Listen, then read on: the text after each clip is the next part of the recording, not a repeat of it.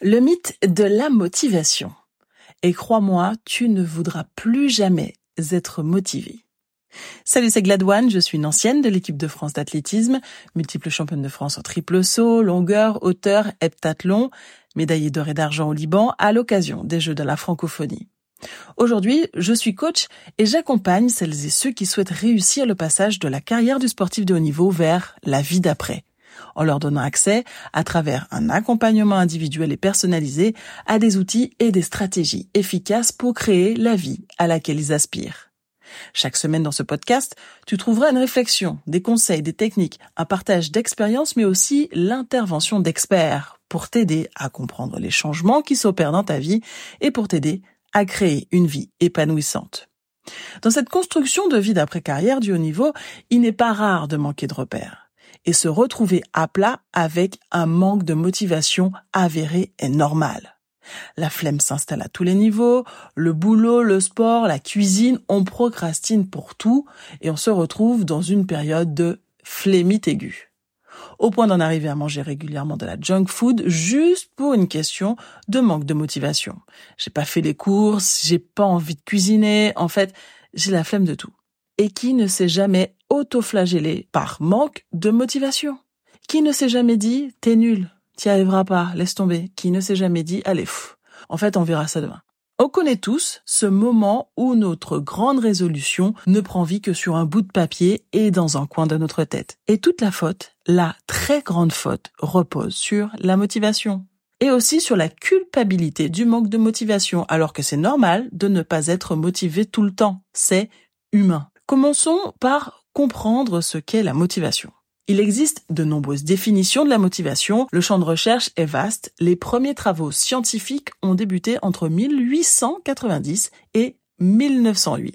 Ici, nous parlerons donc de la pensée commune et nous la définirons comme une énergie, une sorte de force qui nous pousse à agir et à passer à l'action. Selon les professeurs de psychologie Desi et Ryan de l'université de Rochester dans l'état de New York, à l'origine de la théorie de l'autodétermination, il existe trois types de motivation. La motivation intrinsèque, la motivation extrinsèque et L apostrophe à motivation, qui est l'absence totale de toute motivation chez l'individu, par exemple pour un enfant qui va à l'école et qui n'éprouve aucun intérêt à écouter, à apprendre et qui ne s'intéresse même pas au bon ou au mauvais résultat de ses devoirs. Aujourd'hui, pour faire simple, nous nous intéresserons aux motivations intrinsèques et extrinsèques. La première, la motivation intrinsèque, c'est le fait d'agir par plaisir, simplement parce que l'on trouve un intérêt à effectuer la tâche. Par exemple, je prends des cours de peinture, j'ai des ambitions d'amélioration, bien sûr, mais je n'ai pas l'intention d'en faire une exposition ou d'en faire mon métier. Vous l'aurez compris, ici, l'objectif est de passer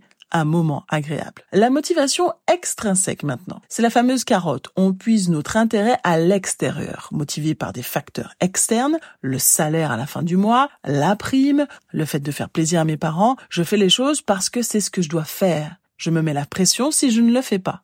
Par exemple, tous les dimanches, je dois manger chez mamie. Je m'oblige à le faire pour, même si ce n'est pas conscient, garder une bonne image de moi-même et pour que les autres en gardent une bonne également. La motivation externe, c'est, et je suis sûre que vous me voyez venir, c'est également être motivé par les trophées, les médailles et les titres.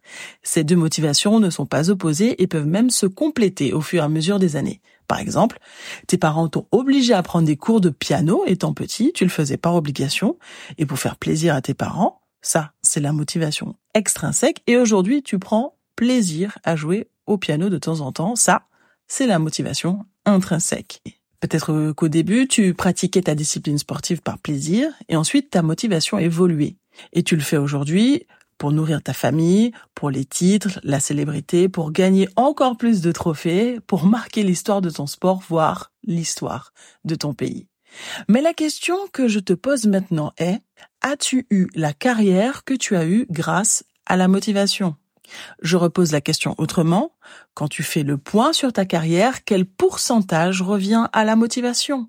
80%, 10, 20, 50, 100% As-tu réussi à être motivé pour t'entraîner à au moins 50 du temps sur toute la durée de ta carrière. Moi, j'ai débarqué en France alors que je n'avais pas encore 23 ans. Je connaissais déjà l'hiver, bien sûr, je venais en France deux, trois semaines de ci, de là, mais vivre un hiver entier en Normandie, c'est-à-dire euh, six mois, ben là c'est autre chose. Quand il est 16 heures, que tu sors de cours et que la nuit tombe, qu'il fait froid, et même si tu t'entraînes en salle, je peux te dire, ben là t'es pas motivé. Mais tu sais quoi? Ben t'y vas quand même. Quand il est 18 heures et que le sol sur lequel tu t'entraînes commence à geler parce que les températures baissent et que tu es là et que tu t'entraînes, ben là t'es pas motivé non plus. Quand t'es gardien de but, que c'est l'hiver, que tu vas devoir plonger sur un sol givré dur comme de la roche, alors que ton attaquant en face de toi, elle va pas te faire de cadeau, tu crois que t'es motivé là? Non, t'es pas motivé, mais on s'en fout. Tu sais pourquoi t'es là. Tu as déjà vu quelqu'un s'entraîner en pleurant, faire du saut en hauteur, du sprint en pleurant? Ben je peux te dire que mes partenaires d'entraînement l'ont déjà vu. Quand énervé contre le monde entier,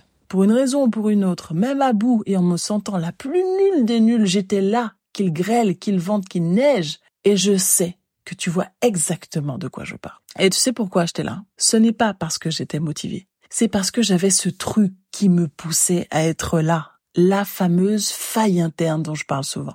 Mon coach me rappelait que mes concurrentes s'entraînaient elles aussi et que si je ne m'entraînais pas aussi dur, voire plus dur qu'elles, j'avais des chances de finir derrière. Et il avait tout compris. Il avait trouvé mon point sensible, le truc qui comme une corde sensible résonne et qui m'oblige à réagir. Et je sais qu'à ce moment précis, si tu as été sportif de haut niveau, tu ressens ce truc au fond de toi, le truc inexplicable dont je parle. Mon père me disait, le deuxième, c'est le premier perdant. Et franchement, je crois qu'il a bien semé sa petite graine dans ma tête. Parce que toutes ces années, je ne pensais pas forcément à gagner, je pensais surtout à ne pas perdre. Je ne voulais absolument pas perdre. J'avais une peur bleue du ridicule et de voir s'afficher une perf de merde à côté de mon nom.